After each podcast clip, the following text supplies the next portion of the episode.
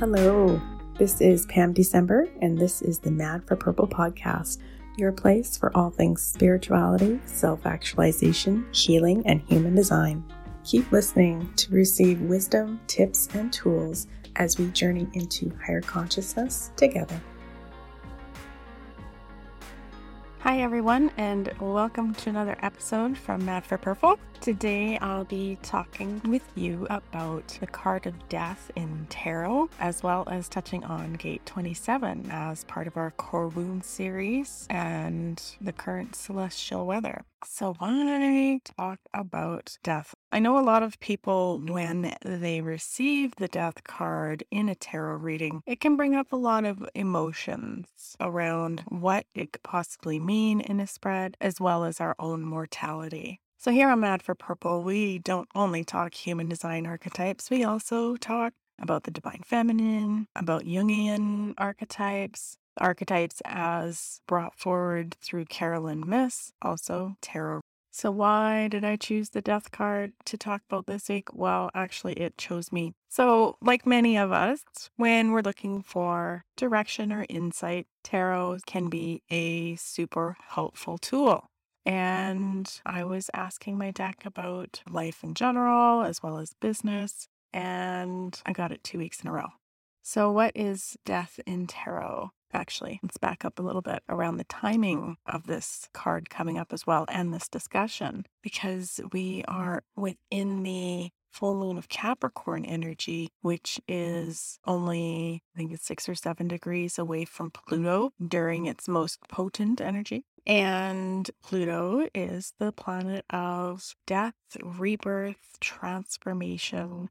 So, in amongst this, my natal sun is also sandwiched between this full moon and where Pluto is currently. Pluto and I have had an interesting relationship the last few years as it's transited through Capricorn and my natal sun. I've been going through a lot of change and transformation, death and rebirth, and apparently there's still more to come as Pluto is still in Capricorn. It, it's getting close. It's only a few degrees away from moving out, but it is also retrograde right now, too, right? I will survive.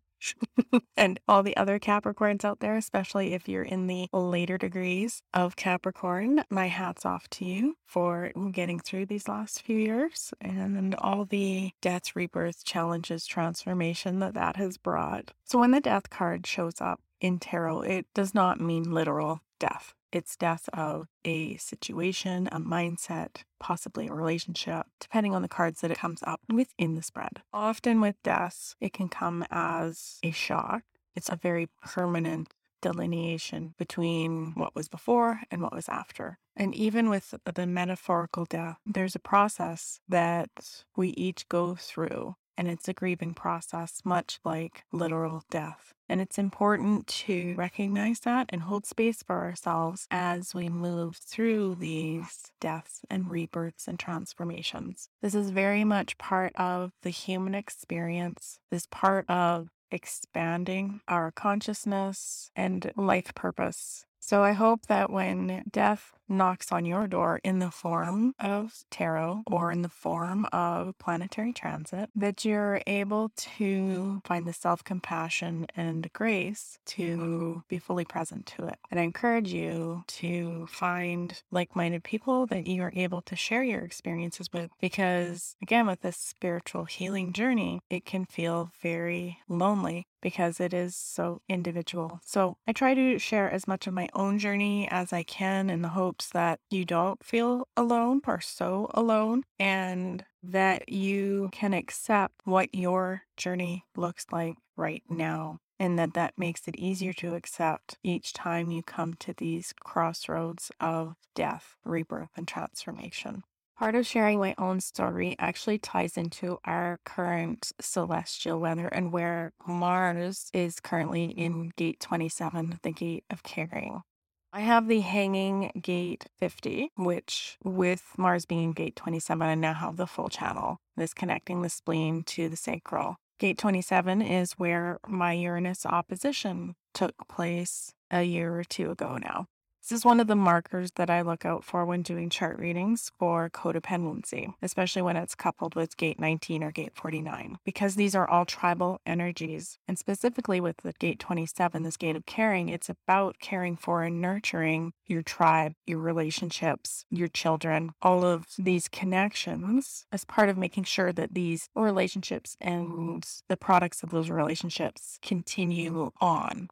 Something that I have had to heal from myself is codependency. So, what I found for me is I would either attract people that were really selfish or people that were emotionally unavailable. And I would lose myself in the trying to care for them and the relationship versus recognizing my own worth and value and staying grounded in myself and knowing that I was enough. And that my first priority actually needed to be to turn that selfishness inward, take care of myself first, to then be able to have the capacity to care for others. I think this putting others first is very common, especially for us women or those that identify as female this caregiving aspect that is just expected and undervalued. So, with Mars being in the gate 27, this is an opportunity to recognize where possibly we are over caring and not caring for ourselves, where we maybe need to be a little bit more selfish, or on the other side of the coin, where we're being too selfish. There's a balance here, right? While I was looking at information for this gate 27, what I found interesting through the gene keys is